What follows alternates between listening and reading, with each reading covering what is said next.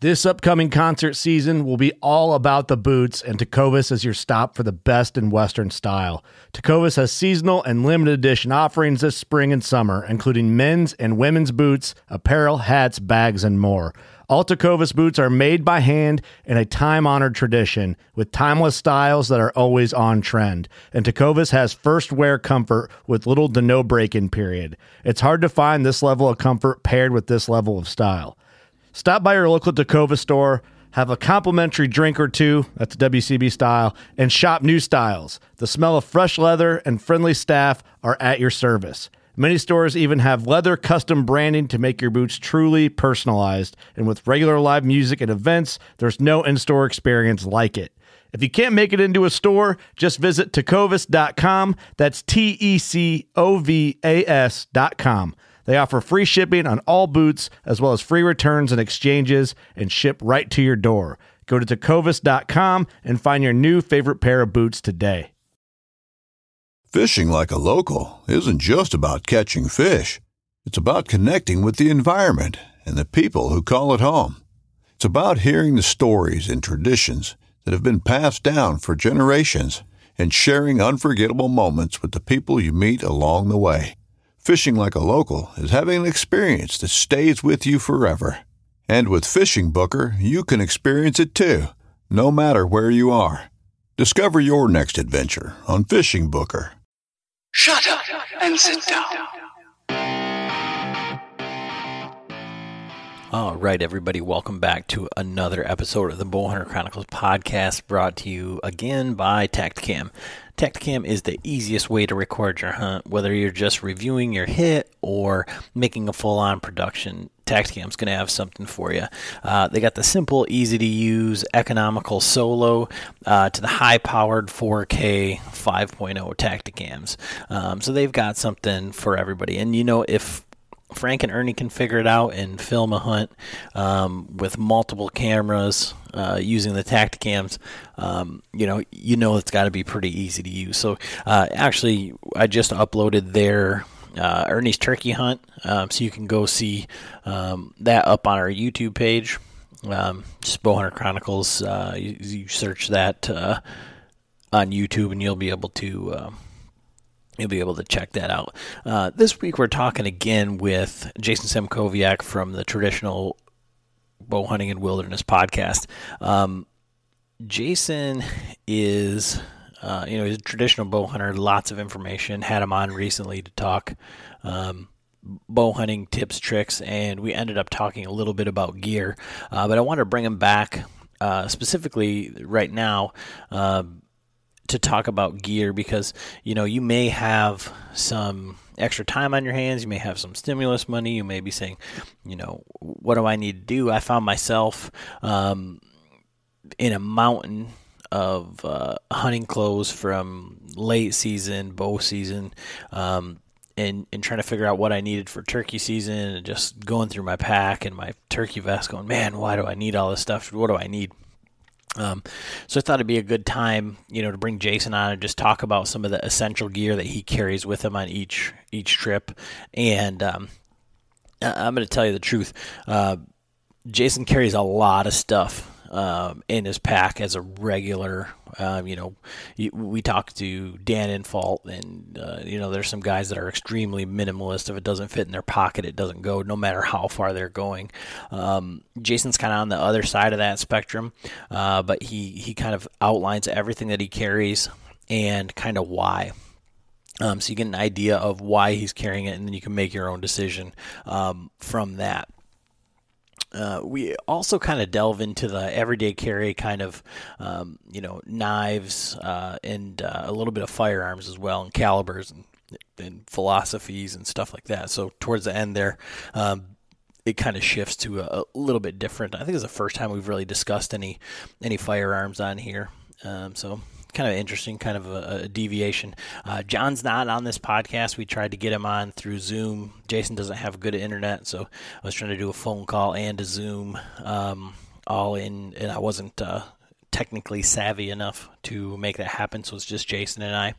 Um, So I think you guys are really going to l- love this episode.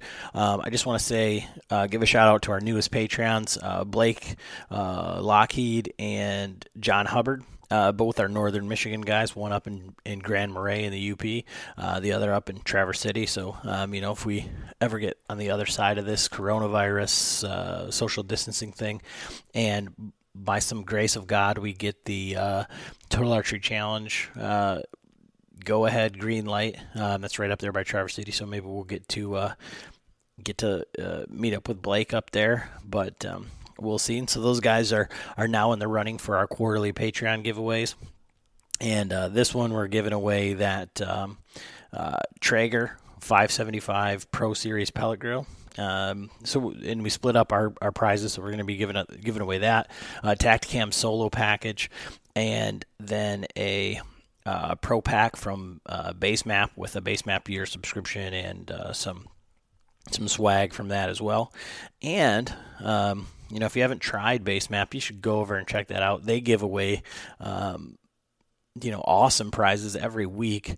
Uh, whether you whether whether you have their free version or not, um, they actually give away gear through their gear drop uh, and it basically teaches you how to use their software and use the different layers and and all that stuff. And you can do that all just for free. Um, you can check that out at Basemap. I think it's basemap.app.com, uh, but you just Google Basemap and uh, you'll be able to find that. And then if you do want to, um, you know, uh, try that out, there's a code you can use lowercase chronicles, uh, and it'll save you uh, I believe it's 25% off of that, so it ends up being like $24 for the year. Um, that's for the entire country, so it's really awesome. Um, you know, go ahead and check that out. And then we're also giving away, so Jason Samkowiak has a uh, bow hunting whitetails course. It's like a comprehensive video course, and uh, we gave that away the last quarter, and uh, the winner actually um, was already subscribed to it. So John, he said, you know, go ahead and uh, run it back and, and give it away to one of the Patreons. So um, we're going to be giving that away. So you got four chances to win, and there's basically like less than 50 people. So you have a, a, a less, a greater than four in 50 chance. So that's like what, one out of every 12 and a half people is going to win uh, something. So it, those are some pretty good, pretty good odds. Um, to win, and you can check that out at uh, bowhunterchroniclespodcast.com. Click on the Patreon link, or you can go to patreon.com forward slash bowhunterchronicles um, and, and check out what that's all about. But if that's not your thing, you know, no big deal. Um, you know, you're listening to the podcast right now. Leave us a review. Let us know what. Uh, what we're doing well, what we can improve on, uh, what you think of the podcast, because that's the only way that we can we can get better. And uh, and then go ahead and tell a friend. So tell tell somebody. I mean, um, I I know John. Uh, he had John, the new Patreon John Hubbard, he he found this through uh, some of our past guests and some of our friends, uh, uh, Pat Casey. So um, you know, just get out there and, and, tell somebody else about the podcast, and uh, you know, have them check us out on uh, social media or um, you know just just download you know tell them to find us wherever wherever podcasts are found um, but we do appreciate everybody that listens, uh, everybody that follows along, all the messages, all the feedback that we get. Uh, we appreciate every single one of you, and thank you so much. Enjoy the episode.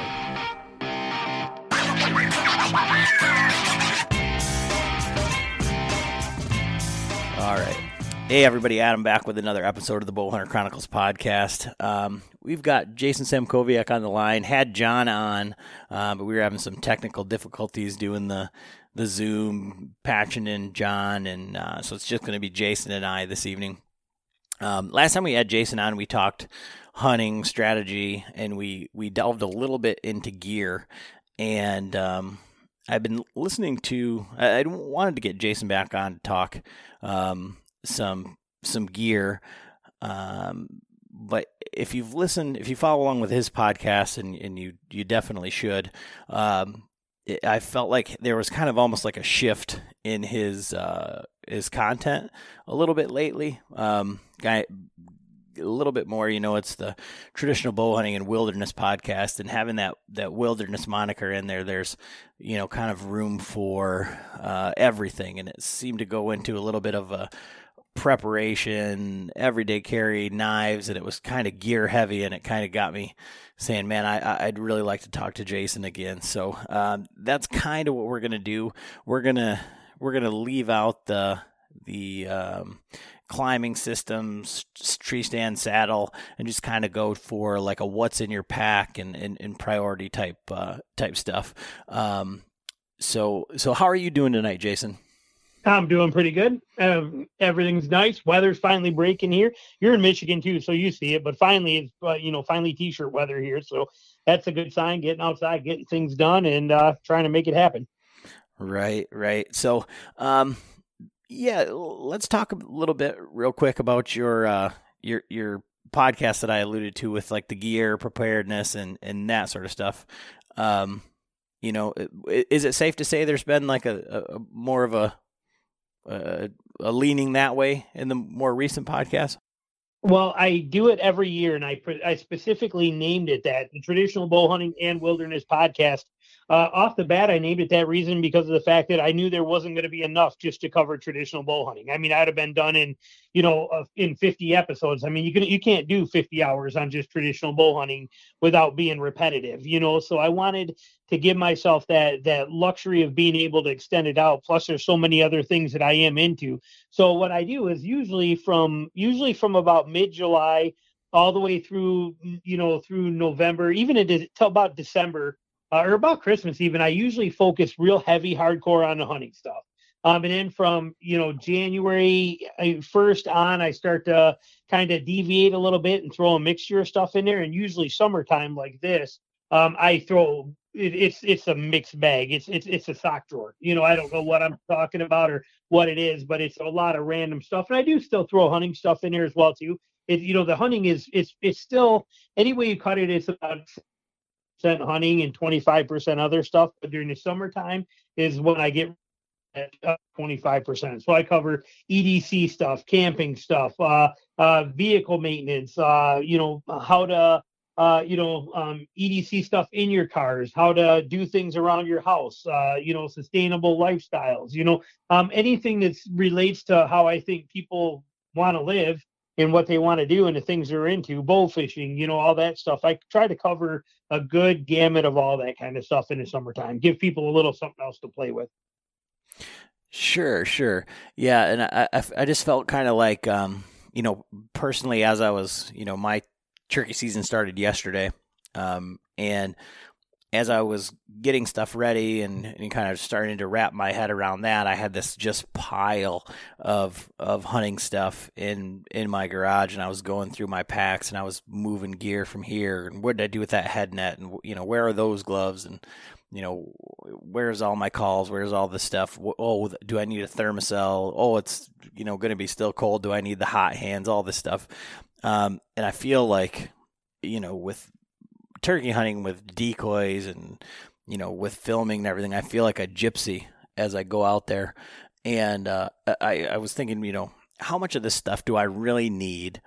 And then, you know, right now we've got a lot of t- a lot of guys, uh, guys, gals, you know, people uh, have got a lot of time on their hands, you know, because we're kind of stuck indoors, and you know, maybe they're going to take this time to kind of reorganize, you know, reevaluate kind of some of their gear, um, that sort of thing. Um, and maybe they got their stimulus money and they're saying, well, I'm going to use some of that for hunting gear. Um, you know, where would I spend my money, etc. Um, so, like I say, without going into stand sticks, you know, broadheads, arrows, you know, we kind of already went through all of that. You know, what are the things that you prioritize, like for your style of hunting? First of all, what is that? And then what are the things that you make sure you have in your pack, not ancillary, the things that are in there that you take on every single hunt, no matter if it's the 30 minutes before work or the, you know, four mile into the woods, Georgia swamp hunt? Well, I got, I basically, I'm running. I mean, you're basically just two different packs. Well, three different pack setup. Um, I run a pack for my Michigan whitetail hunting um, because of the fact that I'm not dragging deer. I mean, I'm putting deer in a jet sled and pulling them out. I'm not usually packing them out on a frame pack. And if I do, um, then I can come back to the truck and grab that frame pack.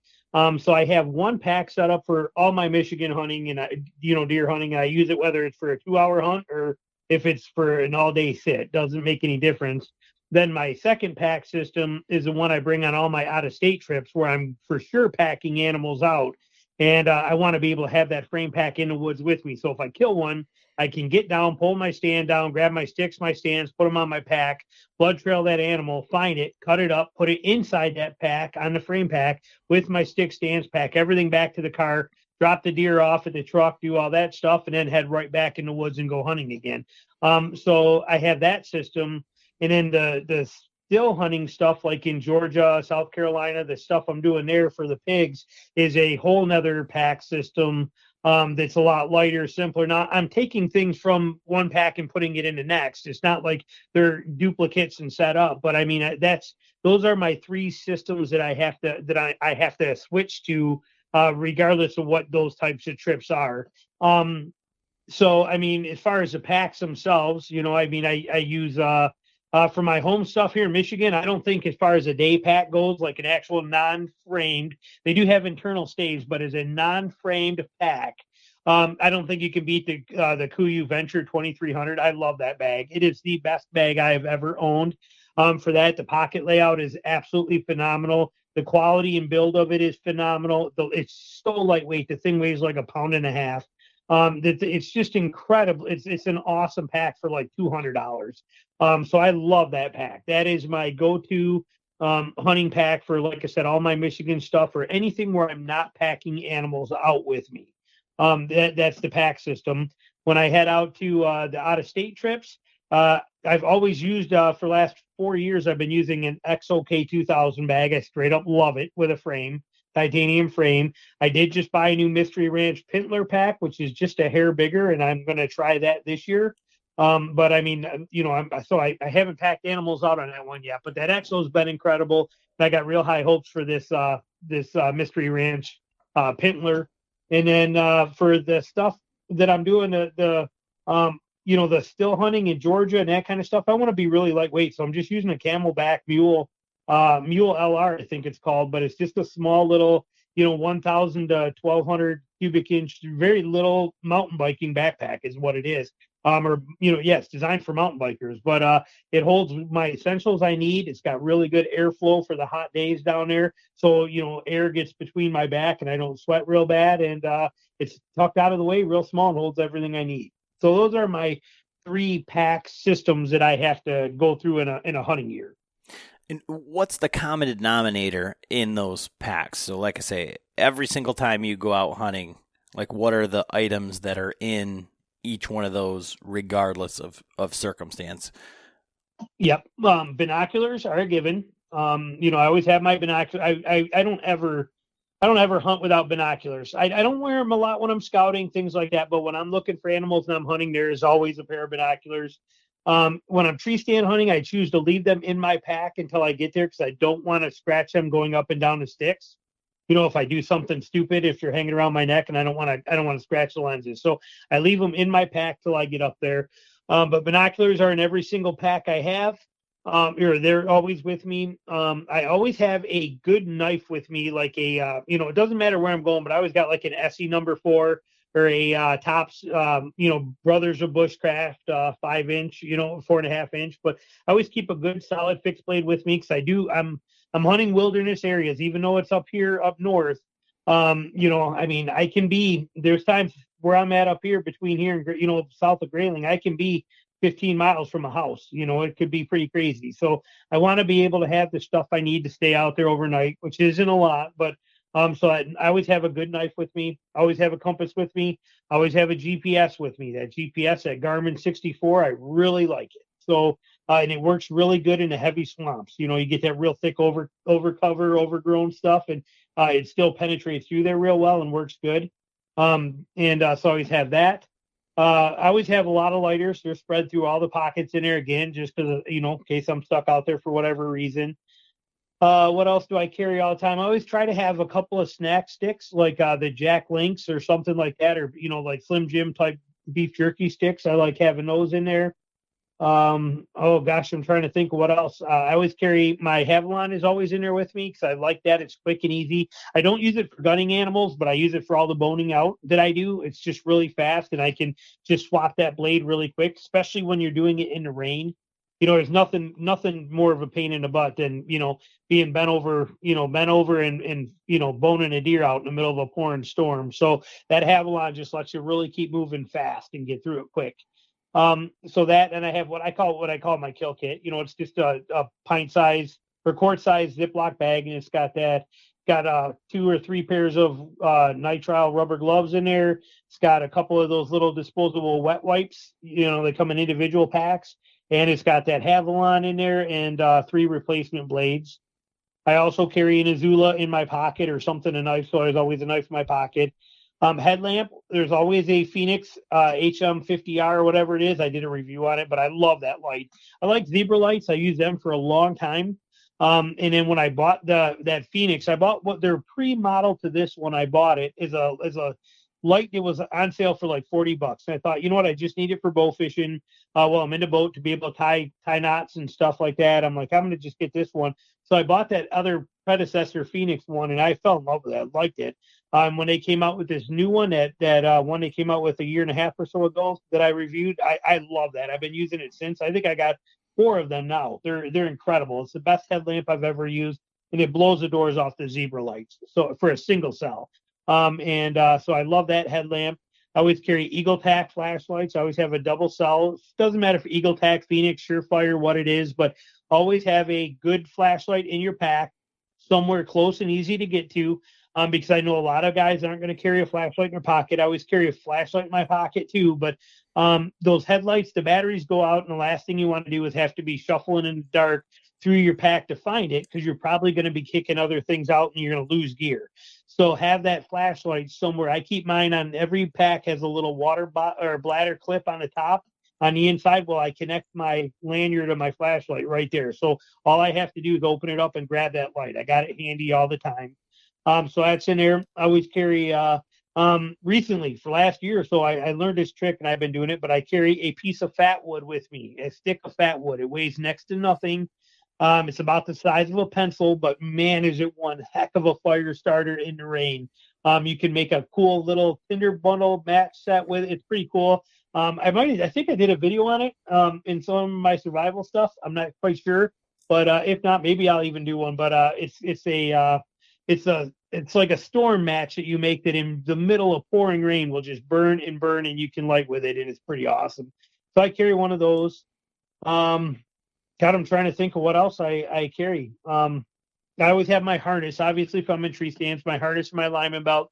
I like them in my pack because usually when I'm going in, I'm going through briars, stickers, nasty stuff, things like that, and uh, especially in some of the other states like Missouri and things like that. I mean, some of the bedding areas I'm going into there. If I was wearing anything other, if I was wearing fleece or anything like that, um, you got so many burrs stuck to everything you got, you can't even work your clothes. You know, you can't even. It, you might as well be wearing Velcro you know, it gets so bad. So I like making sure my packet or my harness and everything stays in my pack till I'm at my tree so I don't get it covered up with all the burrs. Um, and uh, I always carry extra straps. I carry four nylon one inch straps, the same as what our tree stands and our climbing stick straps are. But I turned, I tied them into loops and I got four different loops uh, so if I get into trees that are too big, I can actually extend those traps real quick just by wrapping them right through the end of that loop and uh, locking them on and using those. So those are always with me. I always carry water. I always have water with me, and like I said, a little bit of food. Um, toilet paper is essential. Do not ever not have toilet paper. Um, you know, I not only for Mother Nature calls and things like that, but it is the best for tracking um, because you can put it, you can reach up and put it high. You can see it from a long way, and you do not have to go back to get it. Um, you know, there's nothing worse than, and I see it up here, public land. I see the flagging tape so many places, and I pull it down every time I see it, but it upsets me so much that I'm walking through the woods scouting and I see a line, and then I have to take 200 yards of my time and follow his line to go pull his crap down because he left it there and he marked a blood trail with flagging tape. Um, so toilet paper, way better. You put it up, leave it, the rain washes it down, it's biodegradable, it's gone. Um, so always have the toilet paper set up like that. I actually do mine in two parts in one bag. Like I'll take my hand on a regular roll of toilet paper and I'll roll around my hand and get a, you know get a whole bunch of it. Whatever. Let's say there's uh um 15 feet of it, and then I'll take that and I stick that in the bottom of the bag, and then I do the same thing again with a 10 foot, and then another thing with like a five foot piece, and I put them in the bag that way. So that way I'm not taking the whole thing out at once. Especially again if you're blood trailing in the rain or you got to go to the bathroom in the rain, you don't want to wreck that and I hunt in the rain all the time. So it's one of those things you learn. Don't you know? Don't put all your eggs in one basket. Don't put your toilet paper where you're going to soak the whole thing in one shot. So, um, and you know, I mean, as we go, I'll probably think of some more stuff. But off the top of my head, that's uh, um, I'm trying to think of anything else that I'm I'm not. There's probably more that I'm not thinking of, but uh, then I'll come to. I usually have to carry a battery pack as well too, because I usually do a lot of filming on my cell phone um, you know, for videos that I'm making for t- uh, tree stand tips and things like that. So um, I do carry one of those little uh, battery chargers for your cell phone. I always have one of them in my pack so I can use it to recharge um, if I start wearing the battery down. Uh, you know, uh, pills are a good thing too. Um, if you know, as far as pills, I always carry Tums um, because I like pop once in a while, but pop always gives me heartburn. Um, so I like having uh, Tums in my backpack and I like having Motrin in there uh, in case I get a headache or something like that. Um, I make people laugh at me, but I do usually carry a couple band-aids. I got a little first aid kit uh, that's about the size of a cell phone. About it's about the size of a thick wallet is what it is. Um, but it carries all of the essential items I need. I actually did a video on that as well too, where you got uh, you know, I always carry a survival blanket, one of those space blankets. Those are mandatory. I carry two of them. One to be on the ground for when it's raining, for that uh, to get you off the wet ground, and the other one to use it as a shelter above me when it's raining. I can use it to wrap up in if I need to out there. Um, I've even used them for uh, when I'm actually boning out animals as well too. Um, I can put lay that out like a tarp, and I just stick a stick in all four corners to lock it down, and I got almost my own table that I can set the meat on and everything like that as I want to.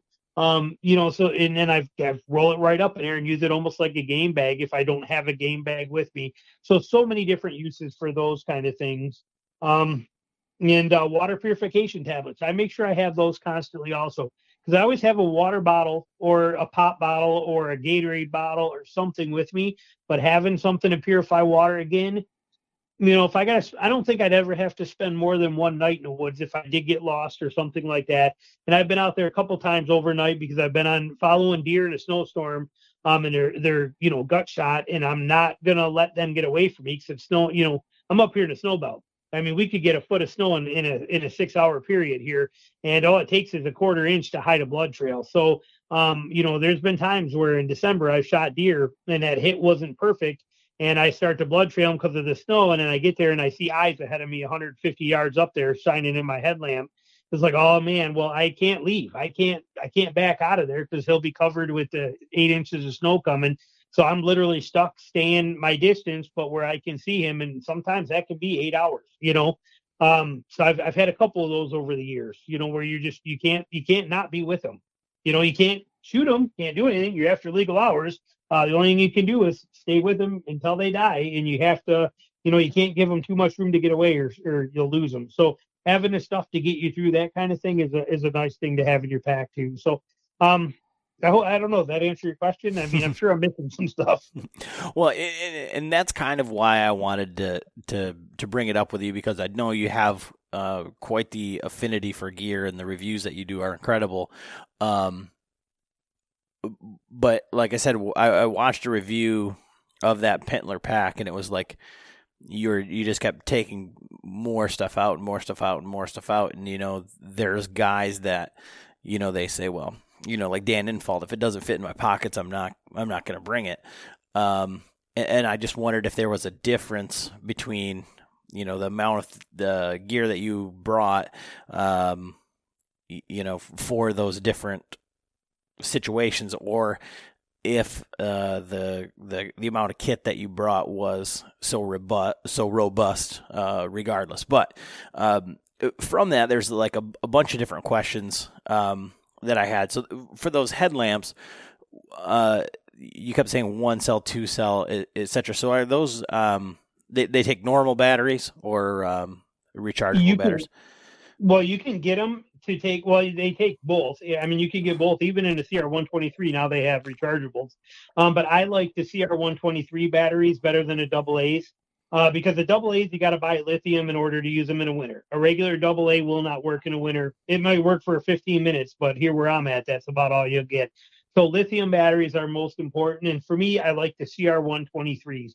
So all my lights take CR 123 batteries, which I buy in bulk on Amazon. I buy them by 100 pack at a time because I use them for so many different lights. You know, I'm I'm always running headlamps. I even you know like I I exercise at night after everybody goes to bed at one o'clock in the morning. I get out and I either go scout through the woods or I walk. I live in a woods, so I got a loop a three mile loop that takes me down my subdivision, cuts through the woods a mile and a half back to my house, and I exercise that route. So I'm using headlamps all the time. So I'm burning through batteries a lot. Um, but I like the CR123. When I say a one cell, that means it takes one battery. Two cell means it takes two batteries. So you're getting double the power. Um, is the big difference in there. And as far as uh, packs, I know it sounds like a lot of stuff, but I, I I remember I weighed my pack last year with my harness, with my lineman belt, with my binoculars, with everything in there. I think it was 14 and a half pounds was what my pack was. And that was water, that was fully loaded with everything. So it may sound like a lot of stuff, but realistically, um, as you see when I pull it out of that pack, it's mostly bulkier, it's clothes and the harness and the things like that. But realistically, you figure four pounds harness, you figure two pounds binocular. You let's say I'll bet gear wise of actual gear I take in the woods with me, I'm going to say it's probably about five pounds. You know, total is what I'm actually carrying gear wise when you take the weight of the pack out and that kind of stuff. So it may sound like a lot, but it's really not too much. The heaviest thing I carry is my binoculars and my uh that that one knife that I won't go without. You know, that four inch uh ESEE number four or that uh that brothers of bushcraft knife. But I just don't feel comfortable being in the woods without a knife that I know I can shelter build and do any anything I need to with. It's there. If I break a leg and I need to make splints, if I need to do anything, I, I have that knife capability. So I like carrying it. But I would say probably, you know, gear wise, it's about five pounds of gear, three pounds per pack, plus my uh, you know, my harnesses, my water, and my binoculars and that knife. So it's it's really not a lot. And so let's let's talk a little bit about that that Havalon because um, so for uh, when you first got that, like what or when you first saw those come out, what what were your thoughts on them? Because personally, like I am more uh, along the same ideas as you um, with uh, most things. Um, you know, large fixed blade. You know, if you've ever looked at or read about or dipped your toes into any sort of bushcraft or anything like that, you know, you'll you'll see real quickly of of, of the type of knife that uh, Jason's talking about. And then, um, so when they first came out with these replaceable blade knives, I thought, well, what a stupid idea. What happens if I don't, you know, if if I wreck the blade, if the channel gets caught, you know, plugged up with stuff or anything like that. And I've got one of the the outdoor edge EDC razor lights or something like that. And uh, I, I mean, I'm just blown away by it. I mean, you know, holds an edge, you know, sharp, fairly robust. Um, but when they first came out, until I actually used one, I thought, man, what a dumb idea. so, you know, Yeah. be, being a knife guy, how did you end up uh, using one of those? Well, if you go back, I mean, I've been doing a podcast nine, almost nine years now, eight years, something like that. And if you go back to the first couple years, um, I have probably there's probably ten episodes where I rip on a Havalon and a replaceable blade knife. Like I'm like, listen, if you don't know how to sharpen a knife, you have no business being in the woods. This is this is a cheat. You know, this is a joke. You know, that was my attitude towards it, and it was that way for a long time. And then I bought one, and I bought it basically because I just wanted to see what the hype was about, but never thought I'd use it. And I came to the simple conclusion, which is exactly what I have today. Um, and that conclusion is that a Havalon, a replaceable blade, a replaceable knife or blade knife is not a knife by my opinion whatsoever. What it is, a Havalon to me is a scalpel. It is not a knife. Um, I would never carry one, you know, for other than processing animals. It would never be something I'd EDC. It would never be anything that I would rely on, and uh, it's never anything I would use for anything other than uh, taking apart animals. So for me, um, it is an incredible tool. Don't accept the bolt. I do not like. I've had two of the bolt models. They they make a Havalon bolt. They make a Havalon Piranha, and then they make like twelve different versions. Um, I really like the straight scalpel handle one that they sell or you can get on Amazon. Um, you know, and I, I, use that one a lot. That's always in my my one uh, frame pack. Um, but in there, I like the Piranha model. The bolts. Um, I have two bolts, and then I bought two other ones that I gave away as gifts for friends. And every one of them bolt, one of the handle scales is cracked at the at the head of it. Um, you know, it's cracks over time with use. Now we're not babying them, and I am trying to go. I, I, mean, I'm I'm in a hurry, so I'm I'm I'm really wrenching on them. I mean, I pop blades off of them all the time because I'm using them like you're not supposed to or too hard. Um, so maybe we did something, but I'm not a fan of the bolt model because of that, you know, that crack up by the main pivot point that always ends up being there. Now the Piranha, I've never yet had that happen, and that was the first one I bought. So and I've been using it still. Um, so I, I, really like the Piranha models. They're nice and they're compact and they're small, um, and they actually fit inside. I don't carry the Havalon case. Uh, instead, I actually put the Piranha bolt right inside of that plastic tube that your blade, your spare blades come in, and so I put that, I put the uh, Piranha with a fresh blade on it and three new blades, and I stick them right in that little plastic tube, put the cap on it, throw it in a quart size Ziploc bag with my gloves and my uh, wet wipes. And uh, and I always stuff a game bag in there too as well. Um, you know, game bags I, I carry a lot. I always got game bags, but if you if you don't want to buy game bags, another nice thing too, because I carry them all the time for friends because they never have game bags and should. Um, but uh, extra large pillowcases, you find them at like Walmart or the dollar store on sale. They work fantastic. They're like incredible game bags. And when you're done with it, take it home, throw it in a five gallon bucket with some water and a little bleach, and then pull it out a half hour later and fold it up, and you're all done. They're sweet and simple and cheap.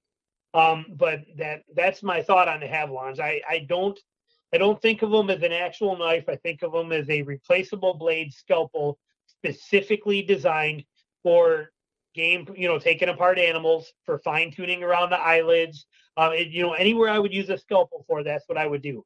Uh, but when you're processing and boning an animal out, if I do it with a regular knife, um, and I don't care what super steel you got, any of that kind of stuff. When you start grinding them into bones and you start peeling meat off the bones and boning them out, it, it doesn't matter what the steel is. You're going to dull it out to the point where you're going to have to work harder on the last half than you did on the first half. And that Havalon prevents that from happening.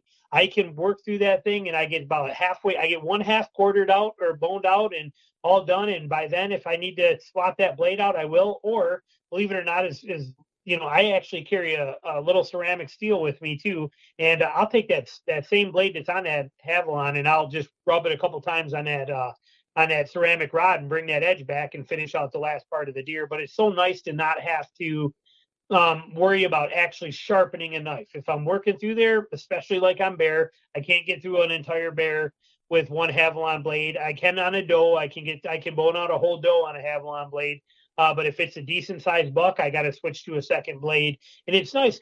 Probably don't have to, but again, I want to move real fast. I mean, I can bone that deer out from the time I'm standing over it till the time I'm, you know, everything's in my pack and I'm walking out. It's about 35 minutes. And in order to do that, I need that that blade sharp, and I need it to when I make a cut, I need it to actually do what I want it to.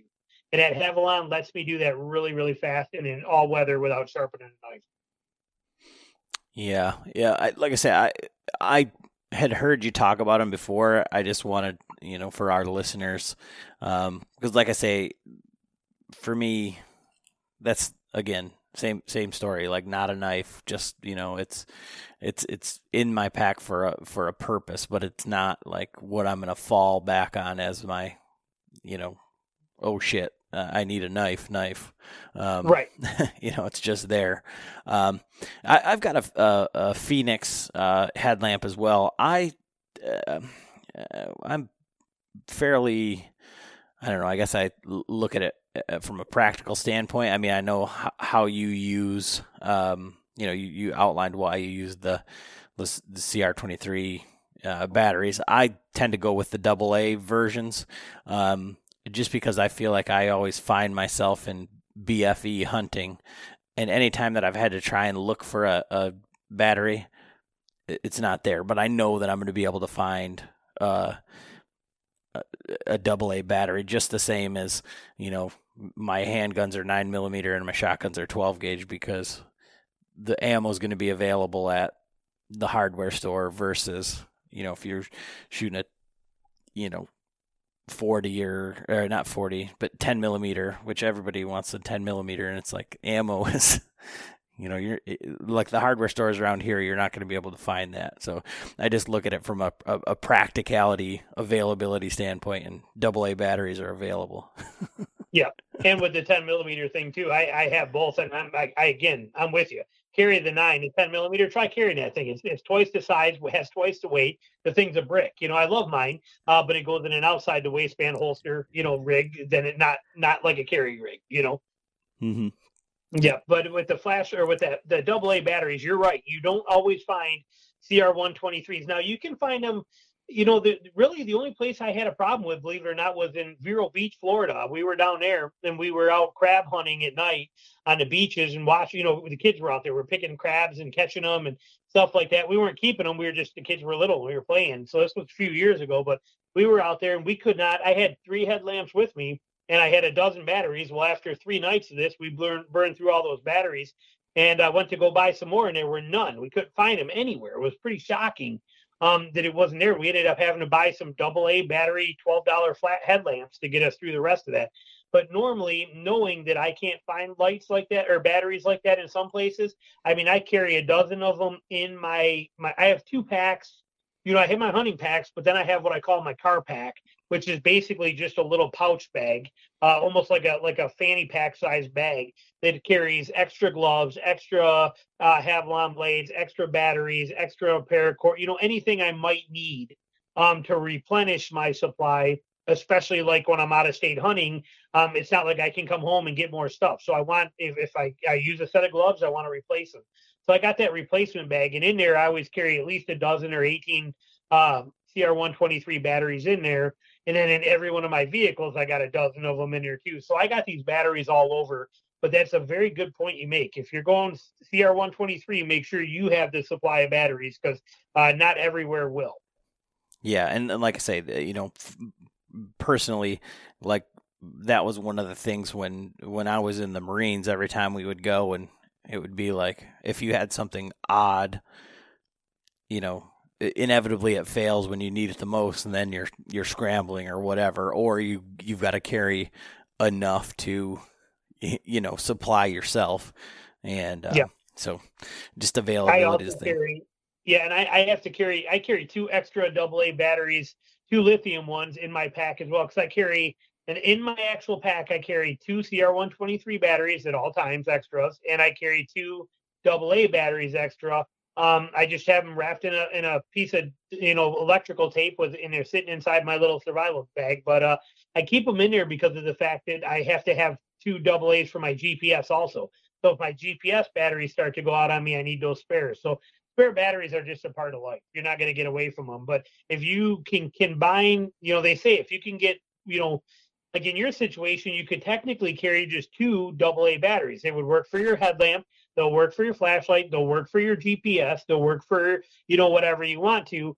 For me, my weapon lights, my headlamps, and my flashlights all runs and and my thermal, uh, my thermal scope that I use sometimes. I used it this year uh, for finding a doe in December. I love that thing. That thing's amazing. Um, but having that, um, all of those run on CR123. So the, I wish they would make a GPS that ran on CR123 uh, so I could just have one battery type. But I still have to carry both double A's for that and a CR123 for everything else. And I think we touched on this last time, but you know, when are you going to switch over to using your phone for uh, f- for the GPS mapping? I did it. Uh, I did it right after we talked last time, actually. So it was about whatever it was about three months ago. And the reason I did it was uh, when I the first time I went to Georgia, I went down there and I had uh, I did not download any of the maps or anything on GPS, and I was like, ah, you know, and it was just a standard one, and I had zero cell service anywhere in there. I mean, for like within within you know 15 miles of the whole area. I mean, there was just nothing, no option. And so finally, I said, you know what, I'm going to do it. So I broke down and I bought that onX, and uh, I really like it. I mean, I'm not ready to give up my GPS because I like that I can store everything in my GPS and it's always there, and I can transfer it to my own version of base maps. And I don't like the fact that, you know, I mean, I love the, the onX and I'm a big fan, but what happens when my subscription dies or goes away? Or I, I don't like this, the fact of all that information is not really mine, or maybe I just don't know how to convert it there. But all of my waypoints and stuff from my GPS are also stored in my computer database. So if I lose a GPS or I get a brand new one, it's real easy for me to transfer everything over. I haven't figured that out yet with onX, so I'm still actually doing both. I'm using onX for a lot of navigation. I'm using it to mark little things I find along the way, um, but I'm also using my GPS to mark my actual stand sites and uh, things like that, and uh, keeping my important data in my GPS and on my computer. But I did start using that onX, and I do like it. I, I really do. Yeah, we we've started using Basemap. Um, since then. Um, it, it's much cheaper uh, for the entire uh, U.S. Um, but the amount of layers that are on it is is somewhat overwhelming. Uh, I think with your um, uh, just the way that you are with uh, scouting, e scouting, and everything like that. It's got all the different Google Earths and everything, and you can you can download your waypoints from Gaia, from Caltopo, from any of that um, right in there. Uh, but I don't know if it would go back and forth um, between Garmin. I, I, would imagine that there's got to be an export function for uh, Garmin because you can you can sync up with with Google Earth with uh, any of that that other stuff. So um, certainly, but but I, I, know that that would be a question for from the listeners are going to be like, you know, he, you know, he could save some batteries if he didn't have a GPS. And I mean, we, like I said before, like when we went out west, we didn't use our GPS. That was just the just the backup to the backup um, at, at that point. Um, right. Yeah. What I like, the, the I'll be honest. What I use my GPS for, realistically, I use it for two purposes. Um, one of them, well, actually, I, I, should take that back and say I use it for for three. Um, because if I get to one spot and I want to hunt, I get there and because remember I scout them ahead of time. You know, like in the spring, I don't go back to them at all for the whole year. Um, and then so if I'm not going in somewhere new and I'm picking a spot that I, I'm already pre-scouted, if I walk in there and I don't like what's around me and I'm not seeing a sign that I'm liking, it's nice because right there on my, I can turn on my GPS and it'll show me what stands are around me within you know walking distance or how far I got to drive. But I can see what they are and I can see right there and see what the wind is and what's what. So I like it for that aspect, and I like it for going into those spots in the dark in the morning, um, because then I can walk in and when I I turn it on, it leaves me that blue breadcrumb trail. And when I turn around and walk out, I got that breadcrumb trail too. But now what's nice is it saves that route in there. So I can leave it like that and I'll let those bread, uh, breadcrumb trails accumulate almost over the whole season. And what's nice is, uh, let's say that if I go into one stand and then I come out that same exact route, so I've only got one scent trail in and out, and then I leave and I, I come back, say I want to go back there a week later, um, and I want to go that same exact route, I still have that breadcrumb trail on onX, you can start and make a breadcrumb trail, but then you lose it as soon as you stop it, in, or or it's always running as an app on your phone, and it gets to be overwhelming. Where um, with the GPS, it's it's a little nicer for that. Same with for blood trailing. When I'm grid searching for deer, if I shoot a deer in the evening and I run out of blood and I start grid searching, I got that blue breadcrumb trail on my Garmin showing me where I'm going. I can then, if I don't find it, I can leave come back the next morning and I can pick up right where I was and I still have that same route saved, that track saved, and it's on there where I'm, you know, I don't know, I, I maybe I just don't know onX enough, but it seems every time I use a track feature and onX, it's like recording my time, my distance, my everything, and it's always running in the background. Even if I run to the store and come out for lunch or something and come back in, it's recording all of that crap, and it's not that I need it, and it's just running in the background, eating battery on my phone. Yeah, so y- you can um, what you can do is you you'll just whenever you get to wherever you're going, just like you would on your GPS, you just hit stop, and then it's the same on Basemap. You would just click save, and um, then you can actually color code it for different days, different tracks. Um, so you can say see which time you went in there because like like you said you'll have them just over the course of the season and when you deviate one way or the other now uh, I know that there's been an update on onX. I don't know, but one thing I found interesting, and I think it would be it would be something you might be able to talk about on your podcast as you're you know going through these different um, online mapping softwares and stuff. Um, but with that track, one of the things that I've read uh, uh, frustrations of onX and, and Basemap was actually a little bit better. I don't know if they've you know, if onX has fixed the problem, but where your GPS actually plots you, uh, you know, I don't know how, how many, however many times per, you know, 100 yards or, or, or whatever. Um, what was happening to guys on onX was it was like cutting the corners. Right. So if you were to go around a bush and then around another bush, you know, within X amount of feet, when you saved the map, it would just make a straight line instead of like yep. that exact path. Uh, so for blood trailing and things like that, um, you know, because we were comparing, because like I said, we've just started using Basemap and um, everything that we've been using has has been positive, and we were comparing that um, when we were at the show in in Novi uh, with some of the other guys that were using onX, because that's one of the things that they were most frustrated about was was that that portion right there. So I can see, like in your situation, how you're using it. That would be, you know, possibly an issue. Um, you know. Yep. So. Yeah, because I didn't. I have on onX. I I don't have a lot of experience with it yet. I mean, I can't even figure out how to like get the, the again because I haven't tried. You know, I I not like I play with it at home. So I, I loaded it.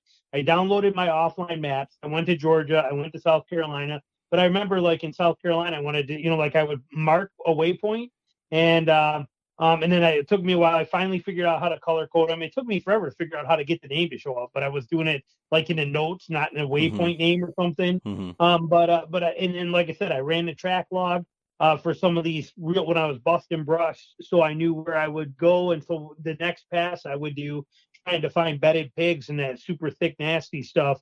Um, I would, you know, my next pass I would try to be, you know, 40 yards over from that and try and parallel it. And you know, almost gritting for pigs in, in the swamps. But uh, um, so it came in real handy because it was right there. Um, I was I'm, I'm not getting rid of it. Let's put it that way. I, am hmm. I'm, I'm happy I have it and I like it, but I'm not also not at the stage where I'm giving up my GPS yet. And the GPS is all my my waypoints and my most important data. Um, the onX is just kind of a quick little bonus. It lets me see where I am in in relationship to swamp edges and you know where you know it, it's nice. It's a nice feature. I like it. So, so you're telling me that you're kind of like uh, in a limbo between uh, a family heirloom and uh, a Havalon, then. yeah, I'm, I'm, I'm not gonna lie. I'm old school, and you know when I find something that works, I really, really stick with it, and I don't feel the the need to change. And then, like I said, there's a lot of things that are better, but you know I'm still I am like I said, I'm I'm getting older and that stuff gets to be tricky for me. Sometimes I get set in my ways. I don't want to mess with it. I just recorded three videos that are coming out that uh they're not even out yet. But one of them is why I refuse to hunt with mini climbing sticks. The other one is why I do not use SRT or DRT style hunting and why I don't think I ever would. The third one is why I don't like to hunt out of a saddle. so, I mean, I mean, not that any of those things are bad, but they are the rage that everybody is doing today, and there are reasons that I, I'm, I'm not doing them and not interested in them. Not that they're, you know, not that there's anything wrong with them, but my personal reasons why. But again, you know, you just get set in your ways on stuff, and you look at some of the things, and you know, I look at things and I'm thinking, man, that's so much work, and I'm what you don't gain anything from this or that, or so it's really hard for me to find change in a lot of things. It really is. I, you know, when I get a system down and I like it, man, it, it's it's like pulling teeth for me to think even to even try to change it. I'm not a, um, you know, I, I don't know. I experiment with a lot of things, but when I find something that works and I think it's the best that it's out there, I really I, I hold on to it pretty tight. Well, and I think that there's there's a lot to be said for that because we've you know we've talked to you know numerous individuals who are very um, polarizing in a, in a lot of different realms or genres, whether it's you know saddle hunting, you know super light tree stand, minimalist, um, you know gear nerds, eh, you know filmers, all that stuff, but. Eh, it, it, everything lends to whether you're western hunting, whitetail hunting, it's whatever gives you that confidence. And if you can do it with your eyes closed, blindfolded in the dark, whether it's walking into the spot because you know the property like the back of your hand or you know you can you can set up your sticks because you know and you can feel what stick 1 versus 2 versus 4 is because this one's got the little burr from when you know whatever you know that gives you that little bit more confidence and that makes you more effective so, uh, you know, there's a lot of guys. Um, I think I would include myself in this uh, to some degree. Um, you know, that are bouncing around, trying to do this, trying to do that, trying to do this, and you know, you you find yourself not having that system, so then you're a little bit less efficient, and then you know, it's it's a lot easier to get frustrated and and you know uh, second guess yourself and it already puts you in a, a bad way before you ever even get started. So there's nothing wrong with you know finding a system and sticking with it i would say. Yep. And that's that's how i feel too. And like i said i, I always pay attention to all the trends and what people are doing out there. Like i said the saddles i mean you know my best friend builds awesome saddles you know from texas. Saddle he's got incredible saddles and they're they're they're great, but I I just I'm not interested in being in one. I don't want to sit in one. I, I'd rather pack the weight of a stand in, put it up there, especially for my all day sits, and, and be in a stand. You know, and the same with the the sticks and all that kind of stuff. Uh, I watch these guys with the rope methods, and I just had a guy on my show uh, that's an arborist for a living, and he was talking SRT versus DRT, and so then I started watching. I don't know. I watched probably 150 YouTube videos on guys doing that stuff. And the one consistent thing that I noticed all the time was that in order to do it um, with any kind of rope climbing, I'm looking at it from my hunting standpoint and I'm going, okay, these guys are doing this in their yard and that works great. But when I walk in the woods, when I'm in knee deep water or when I'm in super crunchy leaves and I'm 80 yards from a bedding area, these guys are walking around a tree like five times, 10 yard circles, four yard, five yard circles to get these ropes up over, walking back and forth, crunching leaves you know, ropes on everything on the ground. If I'm in water, I can't, I can't do that. You know, it's not functional for me. So, you know, I mean, there's there's a lot of things, like I said, that I see people do that may work absolutely fantastic for them, but for what I'm doing, there's no possible way I could. Oh, for sure. And uh, I don't know. I I continue to be, I, I don't know, uh, humbled um, I, I don't know if that's the right word, but uh, I'm not sure. We may have mentioned it on the podcast before, but you know, the amount of guys that were in their 50s, 60s um, that were coming up to us when we were at the Novi show that were buying that new Phantom and they were upgrading from whatever they were using in the past, um, you know, was was kind of staggering.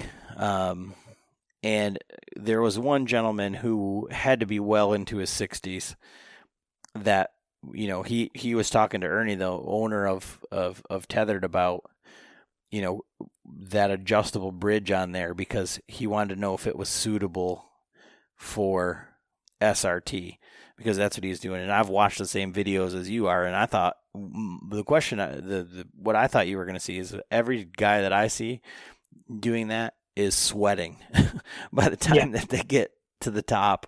And it you know i've i've yet to see a guy that does it where it's like nice and fluid and it looks uh, you know orchestrated. Like they i mean these guys know what they're doing. There's there's no two ways around it but that that style to me is not on the radar. You know i've i've i've said it before on here and i i, I try to um, get myself uh, averse in just about everything so that I can speak intelligently or, you know, at least be familiar uh, with these types of things. And, and that stuff to me is no way. And, and another one is that one stick method. Um, because I don't know, maybe it's one of your uh, things with the with the the short sticks or whatever.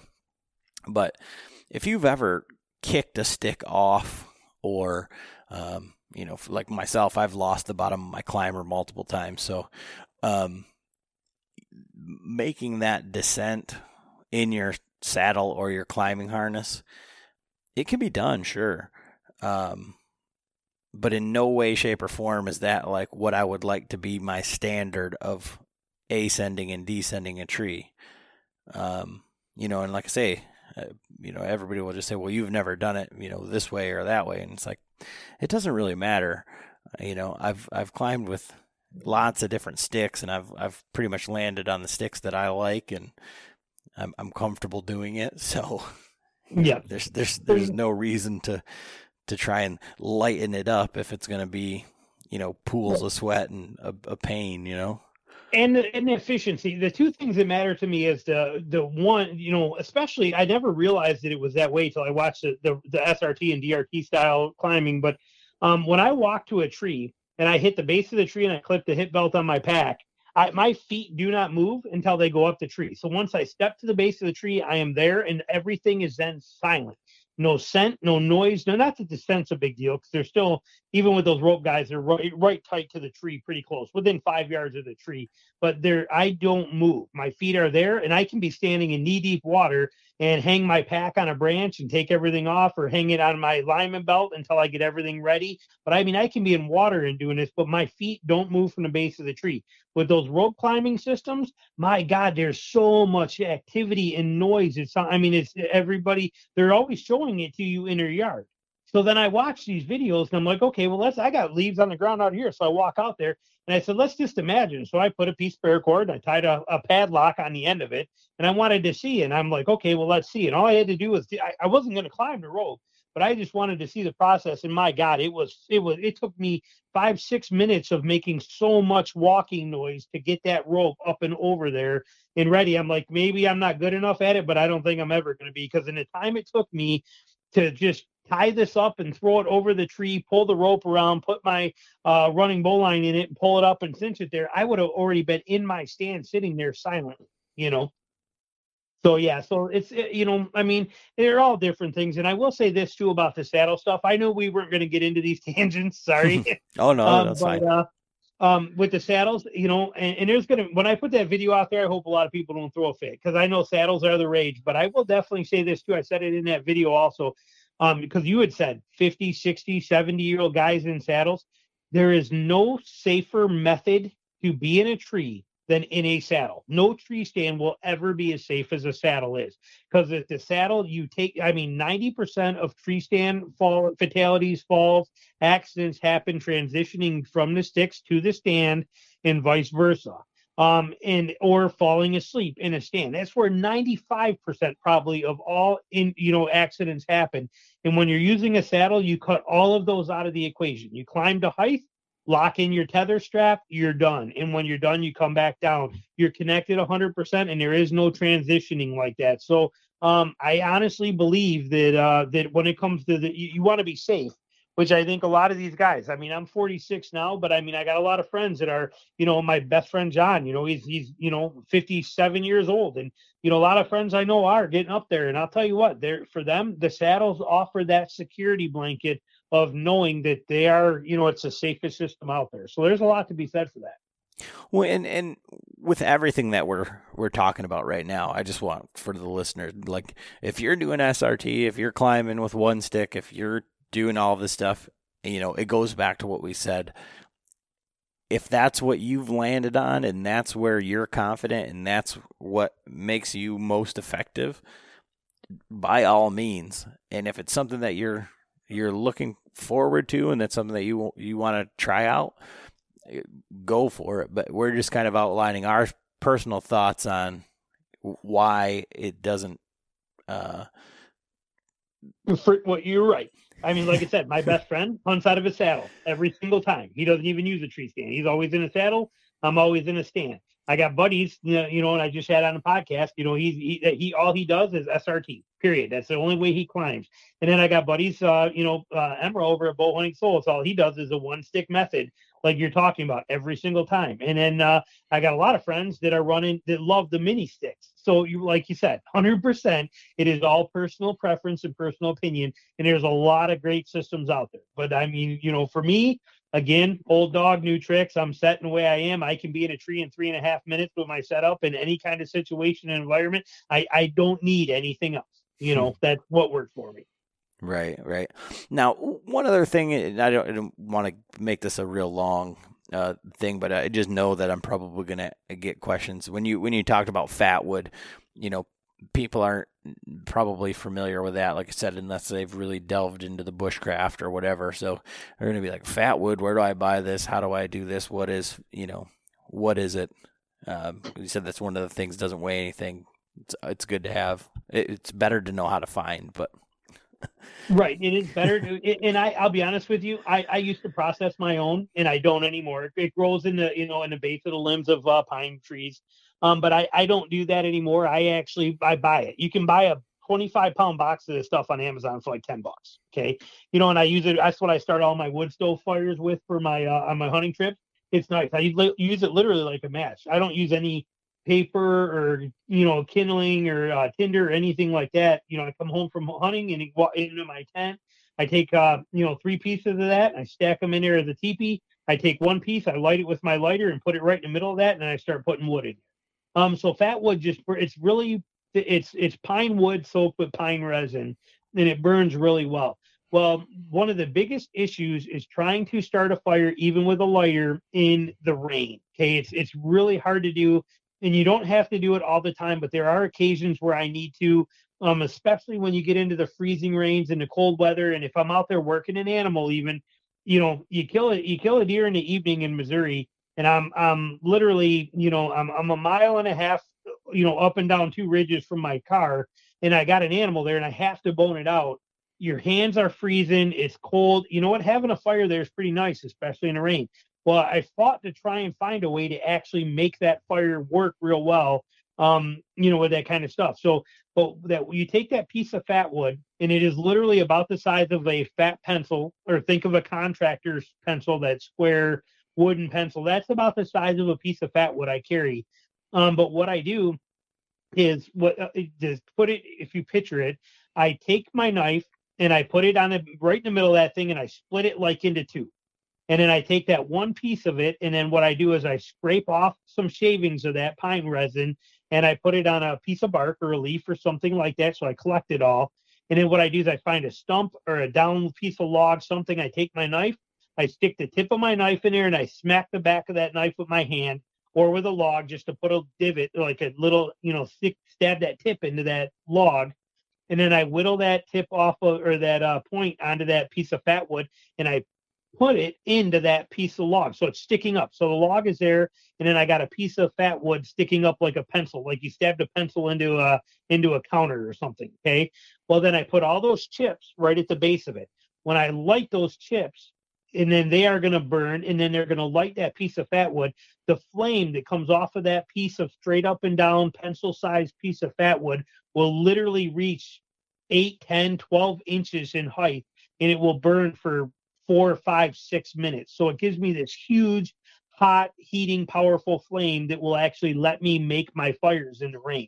It's incredible. It's just such a great system. I did a video on it. I have it shown. It's on my website. Under what did I? Uh, uh, I, will have to look. I'll look while we're talking, and I'll tell you what video it was that I did it in.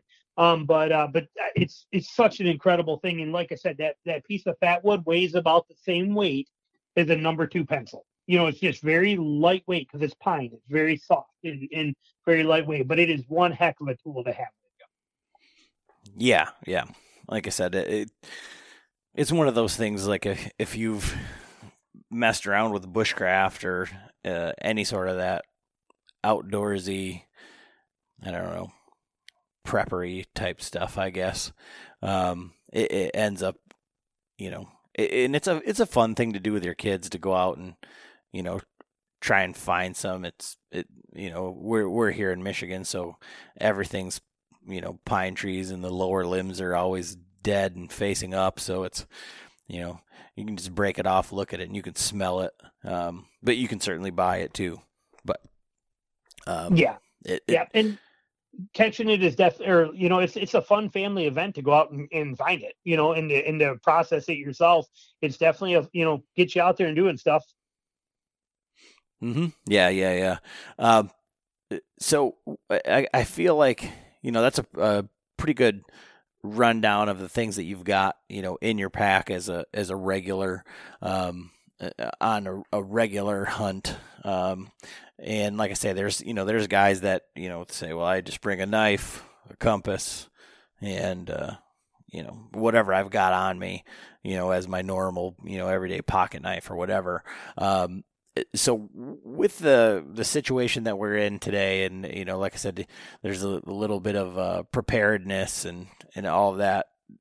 You know, I think a lot of people are are realizing, you know, what things they wish they would have had, you know, or the, you know, for for us as hunters, you know, our freezers are usually full, and we we we tend to be more, I don't know, earthy people, you know, out, outdoorsmen, you know, the, are a lot of foraging and, you know, you can live off the land or whatever. That's something I think we, a lot of us take pride in. Um, but on, on, that note, I guess where where do you stand with like the the preparedness stuff and like when we talked a little bit about um, uh, everyday carry and and stuff like that? Do you do you carry uh, the stuff that's in your pack when you go in hunting? This is in addition to all of the other things that you have on your person. Yeah, I mean, yeah, I don't. I mean, what I my EDC that I carry with me every single day. Um, I always have a flashlight with me. Um, it's a it's a EagleTac single cell CR123 uh, flashlight. It's called a, uh, a D uh, D25 clicky is what it's called and it's an incredible light. I've been carrying the same style. I mean, I buy a new one every couple of years because to get better LEDs, but I've been carrying an EagleTac uh, D25 clicky flashlight for about 13 years now. It's the only flashlights I carry. Uh, they're about 45 bucks, and they're just they're rock solid, bulletproof. We used to take them eh, back in the day. We'd go swimming with the kids at a pool, like at a Holiday Inn, and I would turn this thing on and I would throw it as far as I could out into the deep end of the pool, and they would dive down and get it, bring it back to me. I'd throw it again. Um, I mean, the thing's just indestructible. But they bounce it off the concrete. They're just awesome eh, uh, flashlights. So I always carry a flashlight. Um, I always have a knife with me um, all the time, usually an ESEE Izula or this Bradford Guardian I've been carrying for the last few months. I really like. Um, and uh, so I always have that. I always have a lighter with me. Um, I always have a fire starter connected to my. It's on my key ring. It's a little mini one, little about an inch long ferrocerium rod, but I always carry that on there. Um, I have a magnifying glass uh, inside of my wallet that I carry, which is another fire starting thing, and it also helps me find ticks. And it's also notched uh, with a a V notch in it to remove ticks. So that's always in my wallet.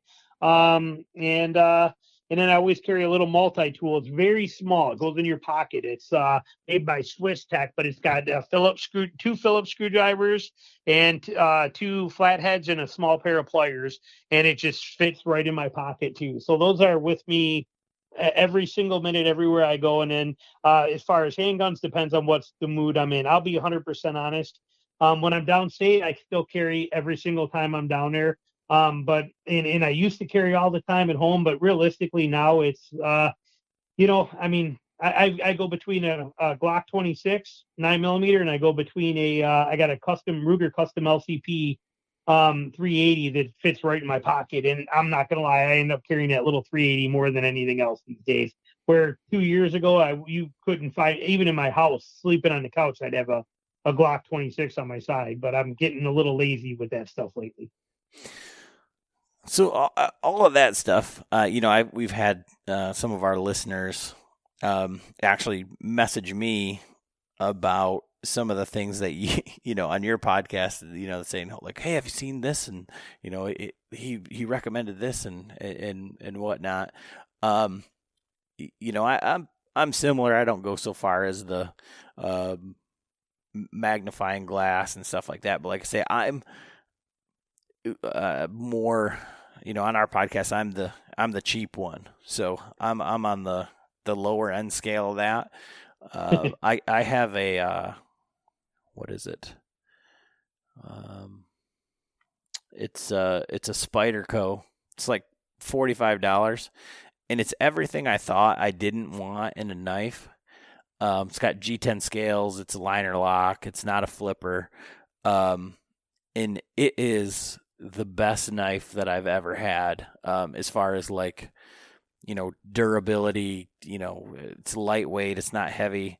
I I mean, I just I just love that knife. I used to carry a um, uh, a little mini multi tool, but with traveling and flying and stuff, I, it's been from pack to pack to pack to pack, and I've I've lost it.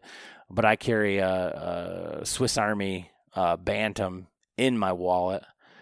Um, just I know I've heard you talk about it on your your podcast, but that's the that's my pen knife. That's the knife when you don't need a knife. I mean, I'm a pharmacist, so if I whip out a some sort of tactical right. knife or something like that, it's not always appropriate. Um, so yeah, but the as, as far as flashlights go, I I thought that that was the stupidest thing. I was like, why do you need a flashlight?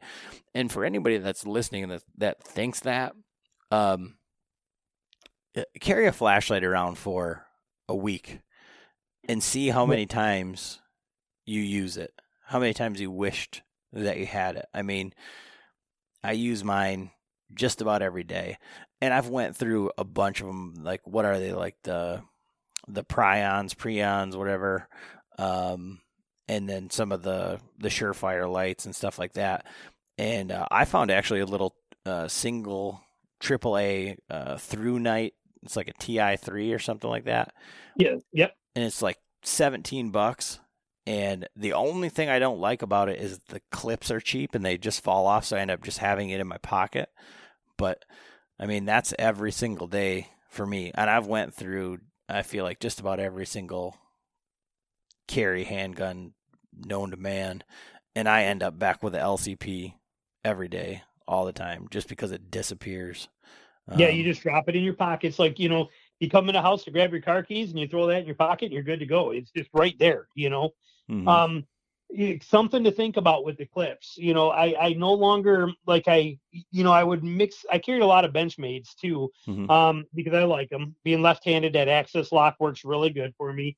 Um, this Deuce VV I bought, I, I bought. I'm I'm really loving this knife. Now it's my it's my dressier knife. I bring this on the weddings because when I pull an Izula out at a wedding, especially mine mm-hmm. being uh, um, where I've done the uh, um, patina on it and stuff. It looks people are they get freaked out at that knife. So um, this uh, Civivi Elementum is a great, classy gentleman's type knife, but still really rugged, D2 steel and strong. And it's only 50 bucks. I, I'm real happy with it. But uh, but when you carry a knife in it with a belt clip or with you know with a pocket clip, um, I lost one last year. Was it? No, it was two years, two or three years ago. But I was in the swamp and walking through, and I had, must have had a piece of dogwood or something, grabbed that and yanked that clip right off, and I lost that knife. And that was a Benchmade custom Doug Ritter version, and it had uh, aluminum scales on it that I put on. I mean, I had like 350 bucks in that knife. You know, it was so sweet and uh, gone somewhere in the swamp, just ripped right out of my pocket. So if you're carrying something with a pocket clip, watch that stuff. I mean, anything that can grab that, um, you know, a, a vine on a branch, anything like that, it'll pull it right out of your pocket. You'll never even know about it. Yeah, I've lost a bunch of um, flashlights like that and a few different Kershaws and stuff like that. Um, the the knife that I carry is the Spyderco Tenacious. That's the one. Yep. And like I said, for forty bucks, it's it's really hard to beat. And when you said that, that you lost that that that knife, um, I was trying to think if that's the one that I like. There's one like on my on my short list, and that's about the way that I would I'd build it. But I think I like eh, the older ones. Not isn't there a Pardue um, yeah, there is a Pardue that has aluminum scales. Now, this I was using my the one I lost was a it was basically a mini Griptilian, mm-hmm. but it was made by Doug or it was a Doug Ritter uh, special edition, so it had uh, S30V steel and it was also a uh, or I'm sorry M390 steel, and it was uh, there was no false edge on the top, so it was a complete hard uh, full spine all the way to the tip. It was basically a, a, Doug Ritter was is a big survival guy, and it was his special version con- collaboration with uh, Benchmade. So it was a pretty sweet, pretty special knife. And like I said, to lose it, I was pretty pissed. You know, But Yeah. I don't have any safe queens. I don't buy something to just have it. If I buy it, I'm going to use it and try and break it and then keep using it. And, you know, so I wasn't going to not use that knife. But I mean, I had a lot of money into it. I was really proud of it. I'm not going to lie. Mhm. And it was gone. You just ripped right out of my pocket. But Yep. yeah, but a nice one to look at. You ever get in the mood for a new something to play with? But it's a flipper style too, which I really like. But that Civivi Elementum, C Civivi with a C. It's C I V I V, the I Civivi, and uh, it's an Elementum, but it's uh, perfect EDC size knife, very classy, very thin, very lightweight, G10 scales, liner lock, flipper style, D2 blade. I mean, that little knife for fifty bucks. Ball bearing pivot. I mean, I'm playing with it right now. That thing's just straight up incredible. Yeah, I saw that on your Instagram. That that was one that really did catch my eye. I like the um the Ray Laconico Jasmines. If I was going to Yep. spend a lot of money, and then Kizer makes one, um, Yep. a, a a copy. I think it's like a hundred bucks. Um, the problem that I have with like, I I like I really like a titanium scale knife. Or even the aluminum scale, like that's what I would do if I was to buy one of those. Because I, I like uh, those mini griptilians are really nice, and I like that sheep's foot or sheep's foot style blade um, Right. on the ones that they have. Um, but they're so bulky. I I don't like the grip on them, so I do like those those scales. But they're just so slippery. Um, Yep. You know, if you're like you said, if it's in the rain, if it's you know you're sweating, if you're doing anything with it, uh, you know, you get blood on it or whatever. I, it's just you know not ideal. But but yeah, I, I'm I'm a nerd um, when it comes to to. uh, It's it's funny, and, I, I'm pretty sure that you're the same. Is you know you don't hunt with guns, but I just you know I'm a gun guy at heart, and Yeah. and then I think the gun and knife thing kind of goes to the same. Now, it, me being on the the cheaper end, I don't. I'm I'm always looking at the more inexpensive like handguns and carry guns, and this is like a real tangent. And you you, I, I don't know if you're still doing stuff on your your channel with it. I know that you've done a lot of uh, gun videos, but I know that there's like it's it's a big no no on YouTube, and they could pull your stuff just super easy. Have you messed around with any of the lower end um, handguns or? Yeah, I've shot. A, I've shot. So I'm. I'm like you. I mean, I'm real big into it. I even have my own steel range at the house with uh, 13 or 14 steel targets, and you know, I mean, I'm real big into that. I shoot a lot. Um, but I don't do much of the video stuff anymore. Two reasons. One is because YouTube uh, frowns on that, and like I said, I you know I, I don't want to have my channel be less searched and things like that. And gun videos have a tendency to do that. They can change that at any time. So I just choose to not do much of the gun stuff on my YouTube channel. Um, and then the other reason too is, man, the gun crowds, they you get a lot of people out there that you you know that just there's a lot of armchair experts and a lot of you know just some of the comments you get on some even some of the gun videos I got already just make you want to pull your hair out. It's like not worth the headache sometimes. So um but uh but as far as shooting, I've shot a lot of them. I'll tell you what, still even to this day, and I'll bet you can still get it for this price or pretty close to, but um if you know if if, if somebody that doesn't have any guns that's look or looking for a great carry gun in the cheapest possible way um go to like uh kentuckygunco.com or the sportsman's outdoor superstore.com and uh, you can find a, a shield m&p 9 millimeter shield uh, version 2 for like 240 bucks on sale every other month they're on sale for like 240 bucks. Maybe if you don't you catch it at a bad time it's like 289 but these things are incredible guns. Um, i don't actually own one but a bunch of my friends do. And i'll tell you what they are incredible guns for like 200 under 250 bucks.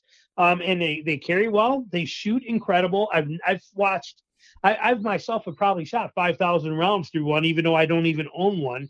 And uh, they never fail. Um, and they're concealable. I mean, you know, I mean, it's funny because I tell my daughter, I'm like, well, when you move out, you know, she's she's only 18, but it's like when you get your own place, if these deals still go on, I might just buy you 10 of these and I'll be mounting them in every room in your house. You know, they'll be right there.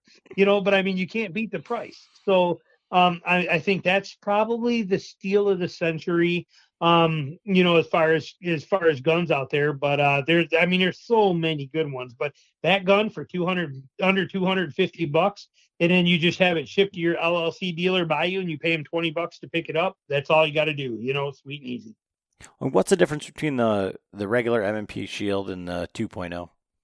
Uh, just some, I, I, think it's a little different, little refinements in the trigger, a little more serration on the slide, a couple little cosmetic things, but it was mainly in the trigger.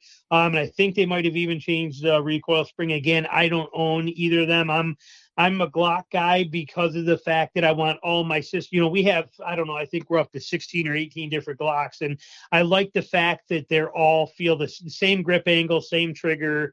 Everything about them is the same, and we got every. You know, we got a lot of nines, 45s, and 10s, and uh, I like that I can pick up a full size 10 millimeter, shoot it, and then go grab a uh, you know, carry my handguns other than you know, our 22s and revolver, you know, some of that stuff. But as far as any defensive guns, I have switched everything over to basically being straight Glock. That's all all we shoot or all we own anymore. But uh, like I said, a lot of friends come over with a lot of different guns, and I've seen a ton. Another one at P uh, Sig Sauer P three sixty five. That is a great gun. My my brother actually carries two of them on him every single day, everywhere he goes. Now he's got two of those, one on a hip, one on an ankle, and uh, he loves those guns. They they shoot like a champ too.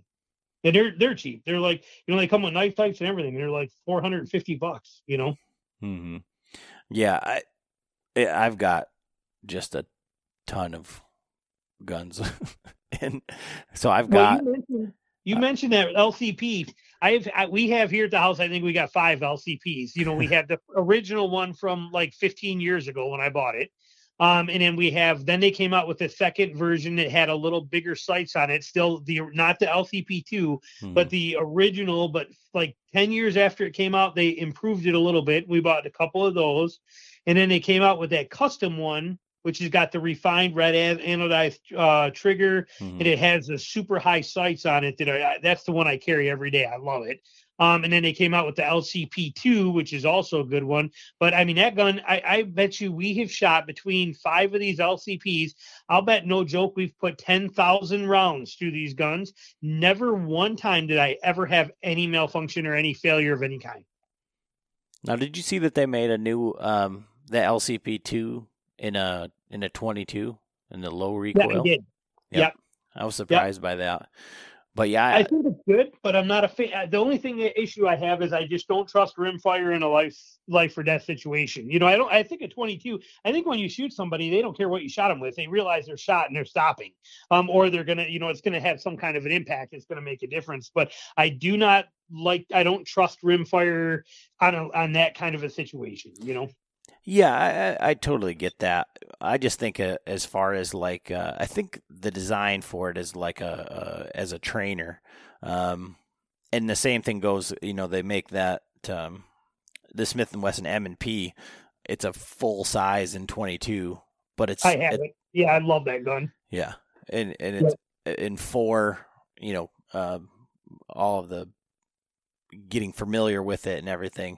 You know, the same the same thing applies. You know, you can just pick up, you know, whichever other platform you have in the M&P and you know, yep. shoot it. And now they got the they got the Glock 22 also. I haven't bought that one yet. I'm waiting for them to, you know, I don't want to be the guinea pig on it, and I've heard some good and bad. But that Smith and Wesson uh, 22 M&P um, you know, we have that one and we have that original, and then we got the compact one. But that original is our no that gun. I'm not gonna lie, we're still on this original recoil spring and everything in there, and I'll bet it's got forty or fifty thousand rounds through this thing. I mean, hmm. that gun has been shot so much in the last six or seven years that we've had it.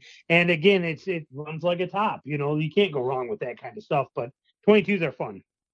Yeah, and uh, again, like eh, I, I've got you, uh, you know friends that you know end up having a uh, you know they the, with the gun guys you're going to get everything you know? So they're going to say a 380 is not a real gun. Um, there is a, right. there is a legitimate you know inherent risk uh, with carrying a 22 but you know something like um, you know one of the LCRs or something like that a 22 revolver you know if if you're it's going to be you know better than nothing better than the gun in the car better than whatever and being a revolver it does it's not going to fail to cycle the next round you know where in anything automatic you're going to have a, a you know a right. failure failure um, and there's a lot of people that carry you know like my wife for example you know she refuses to carry with one in the pipe, you know. And uh, even though she, you know, I mean, she's married to me. I mean, she trains a lot and shoots a lot, and you know, but she just will not, you know, because she first carries and she will not carry with one in the pipe on any of her guns. And it's like, you know, then you should carry a, revolver, is what I say. But she won't. You know, to each your own, and they do their own thing. But in my opinion, if you're going to carry a, uh, you know, if you're going to carry a semi-auto, you better have it in, you know, in a condition ready to shoot and ready to go. Um, if not, a revolver, like you said, might be a right way to go. Because trying to rack a slide in the heat of the moment and not short cycle it or have all these, there's just so many variables that can come into play. You know. Hmm. Yep, hundred percent. And the same goes, you know, it, it's a long rabbit hole, but off body carry and you know all sorts of every other thing, and I, I can see why, you know, not um, putting yourself out there, yeah, and and, yep. and su- subjecting yourself to that is is the way to go. Um, but yeah, I guess you know that's just kind of what I wanted to wanted to talk with you about. Like I said, people have got extra extra time to organize their gear. You know, people are they got their seasons. You know, a lot of time to to look at you know what they've got coming up and to kind of reorganize, re reconsider. Um, you know, John he couldn't be on here, but he he carries a grunt tube, a pair of binoculars, and a knife, and that's about it. And the knife right. would be, you know, probably something he couldn't name, or a a buck one ten from when he was fifteen years old or something. You know, just yep. v- right right down to the to the bare bones of it. And then you've got my father in law who would carry the kitchen sink. You know, he's got two sandwiches and uh, you know a thermos and you know a thermos from last time, and then you know extra clothes and extra clothes and extra clothes. And I've I've fallen into that that trap myself. So, like I said, uh for you being a, a gear centric guy and building a system over many, many, many hunts. Um, I was just curious to see, you know, what kind of consistencies that you had and what, what you could kind of, um, I don't know how you could direct um, the listener and, and, and you know myself you know just as much because like I say for for all of these podcasts that we do I mean it's a little bit different in a sense you know, a, a lot of your podcasts, it's just you talking. And so, you know, you're giving out the information that you've gathered over, you know, all of these years and, and all of these things. But for me, when I have a guest on, I'm as much taking the information as it is for the listener. So I, I appreciate you coming on here and, and chatting with me about about that stuff. And like uh, like we talked about, I, I knew this was going to be a, a fairly easy one for you. right and you're right. You know that it's it's the same here on this end. You know, I mean, if I go to let's say, you know, just look at Missouri. I go to Missouri. I had uh, my buddy Joe with me, and I had Steve who builds my bow. Steve Toure, Northern Miss Longbows. He was down there with me. Um, you got all ends of the spectrum. You have uh, you have Steve who walks in the woods with a back quiver on him. You know, he carries a back or he has a back quiver on his back. He throws it. He grabs his tree stand by the by the frame and just uh, you know hucks it out there and carries it that way no straps or nothing on it and on the same note he has a headlamp in his pocket and he put it you know if he's going out he says i'm going for an all day sit he'll stick a water bottle in his coat pocket and a granola bar in his back pocket and he's out there and that's it um and then uh you have you know me who is organized systematic everything's in its right pocket put where it's supposed to be. Then you have my buddy joe who literally like you said i mean he's got stuff in there from he's probably got four camera bodies in there from you know doing photography work you know a month before that that he forgot to take out of there. You know he needs a 6000 you know cubic inch bag to go on a deer hunt you know? So you have each avenue of everybody on there. And there is no right or wrong. It's just whatever is comfortable to you. You know, just like we said with the mini stick saddles, SRT, you know, it, it none of it matters. It is all just personal pre- opinion and preference. Find what works for you. If you, here's the way I look at it with the pack stuff and with my pocket stuff. If I carry it for a week and I haven't used it in a week, I don't need to carry it anymore. You know, if I go if I hunt and I go on three hunts and I haven't used it, like for example, a grunt tube, I never carry a grunt tube. I can grunt with my mouth and I can do an estrus bleat with my mouth, um, and I can bleat with my mouth. So there's no reason for me to have to carry a, a deer call at all for how limited time I use them. I make them with my mouth. I practice it actually so that I could do pretty good at it. I do it with my mouth. And uh, so I don't. That's one less thing I got to carry. But um, so if you're not carrying this stuff, then uh, and you're not using it, other than your survival kit, which you may want some, you know, cotton ball soaked in petroleum jelly, some tinder in case of a, you know, something along those lines. But if it's not something like that, you know, if you're not using it regularly, then don't carry it. It's not worth it. Well, uh, for for myself, ninety percent of my hunts, I'd have to leave my kill kit at home. that goes in with the survival kit. That's that's like that's like with the camera. It's a bonus. I don't carry a camera anymore. I'm a photographer and I don't even carry a camera. I just use my cell phone for everything. They do so good, you know. But oh, and then I was going to tell you too, the magnifying glass. It is a credit card size, thinner than a credit card. You get them at you you you know pharmacists, you probably get them at like Rite Aid, Walmart, uh, any. I think I buy mine at Walmart, but they're like next to nothing. But I'll tell you what, I use that thing all the time. If you get a splinter working in the garage or something, or if I, you know, load a trailer and I get a splinter and I can't see it, I pull that little magnifying glass out. That thing just straight up rocks. It's awesome. And uh, like I said, you just in the corner of it, carve a V notch, you get ticks on. You can pop them off. You can actually look in there close and see how well in there. If they started to expand it all, you can see everything with it. I, I love that little credit card. It's like a dollar for each one of them. I've been carrying the same one for like four years. And then eventually, after like four years in your wallet and the inside pocket starts to get scratched up from sand, you just buy a new one. Yeah, I'll definitely have to look into that. Like I said, I, I mean, I've I've been down the rabbit hole um, and I've carried just about everything, but that's the one thing that I haven't. Uh, I, I didn't end up putting in any of my my kits. I don't think was uh was that. So I'll definitely do that. And the way that the ticks are this year, um, that's definitely a good a good plan. Yeah, um, well, you can also notch any uh, any cards too. Like uh, you know, if you got a business card, business cards are a little flimsy, but if you got a credit card in there, um, most of them are chip red now, so if in the corner of it, but you put a little eighth inch long piece of pie triangle cut in there, um, it makes a perfect tick key to pull ticks off. You know, you slide it right up from the butt side of them, right up to the mouth, get that mouth of them right in that V, and then just start prying up, and you'll pop them right out nice, slow, and easy without leaving anything behind.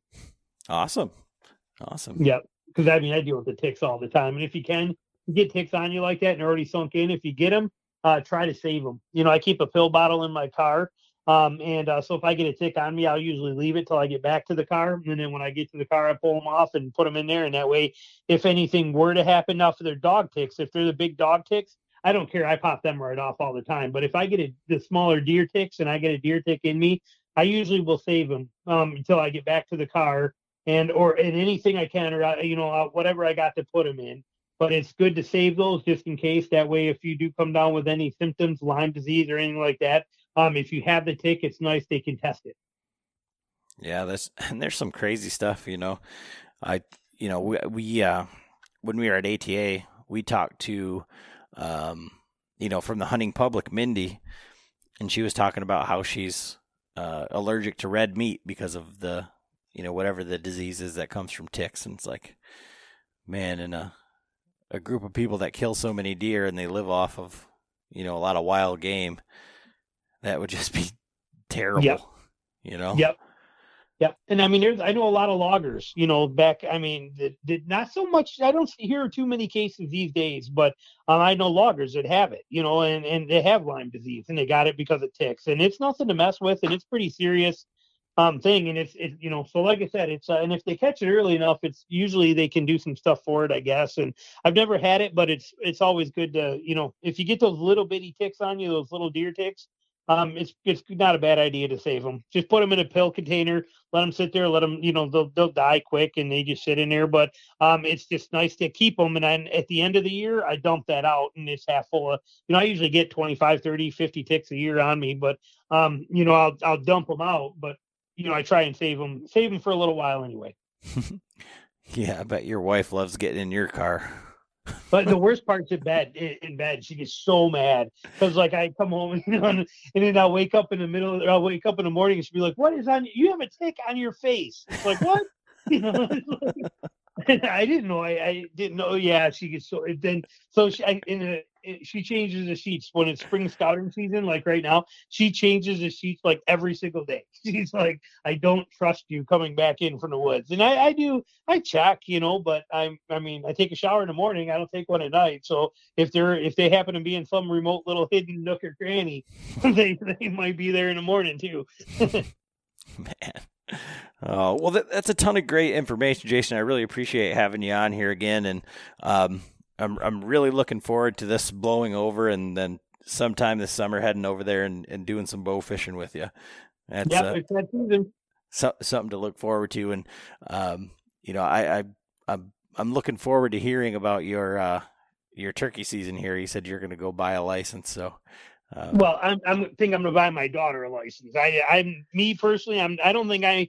I don't know. I might buy a tag and I might give it a try, but I'm focusing hard on the the bow fishing and and you know some of that other stuff and trying to figure out how to put some money back in with this virus thing. But uh, but I think I'm gonna buy one for my daughter and I'm gonna take her out. She's she wants to try it pretty bad, so uh, I think that's what I'm gonna do. So I may not have one, but I'm hoping to get her into one.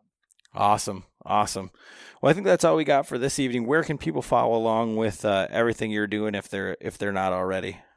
Uh, anywhere online, if you just type in traditional bow hunting and wilderness podcast, it'll bring you to my YouTube channel. It'll bring you to my website, which is tbwpodcast.com. But it'll bring you, you know, it's you just type in traditional bow hunting and wilderness podcast, and it'll pop you up to anything I got. But uh, YouTube video for all the the videos, eh, or YouTube channel for all the videos, and uh, for the uh, podcasts and stuff like that, it's uh, tbwpodcast.com or your Stitcher, iTunes, iHeartRadio. Are you on iHeartRadio? I just got on there. That's pretty cool. They, I filled out their app and went through that. I don't know if you're on there yet or not, but it's pretty cool. I'll have to take a look. I I I feel like we're on like everything, but I don't know. I think bet- you got to do that one. Yeah, I think that one's an individual one. It's not done through like your, you know, your Blubrry or Libsyn or anything like that. I think you actually have to physically go do it. And I did. It was pretty easy, and it only took like a week or two for approval. And um, but it's pretty sweet. But I get a lot of people that that follow along through iHeartRadio, so that's kind of a cool one. Also. I'll have to check that out. Awesome. Yep. All right, Jason. Well, thanks for stopping by today. I appreciate you having me on. Thanks.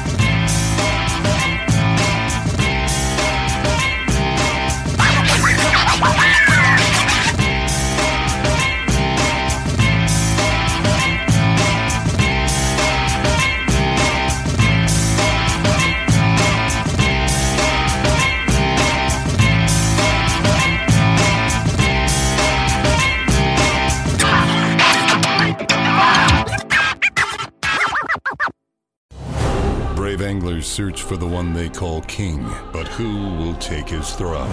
Tune in to Waypoint TV's Battle for Silver, Saturday, May 18th from 12 to 6 p.m. Eastern. Presented by Abyss Battery. Waypoint TV. You're listening to the Waypoint Podcast Network, brought to you in part by HuntStand, the number one hunting and land management app.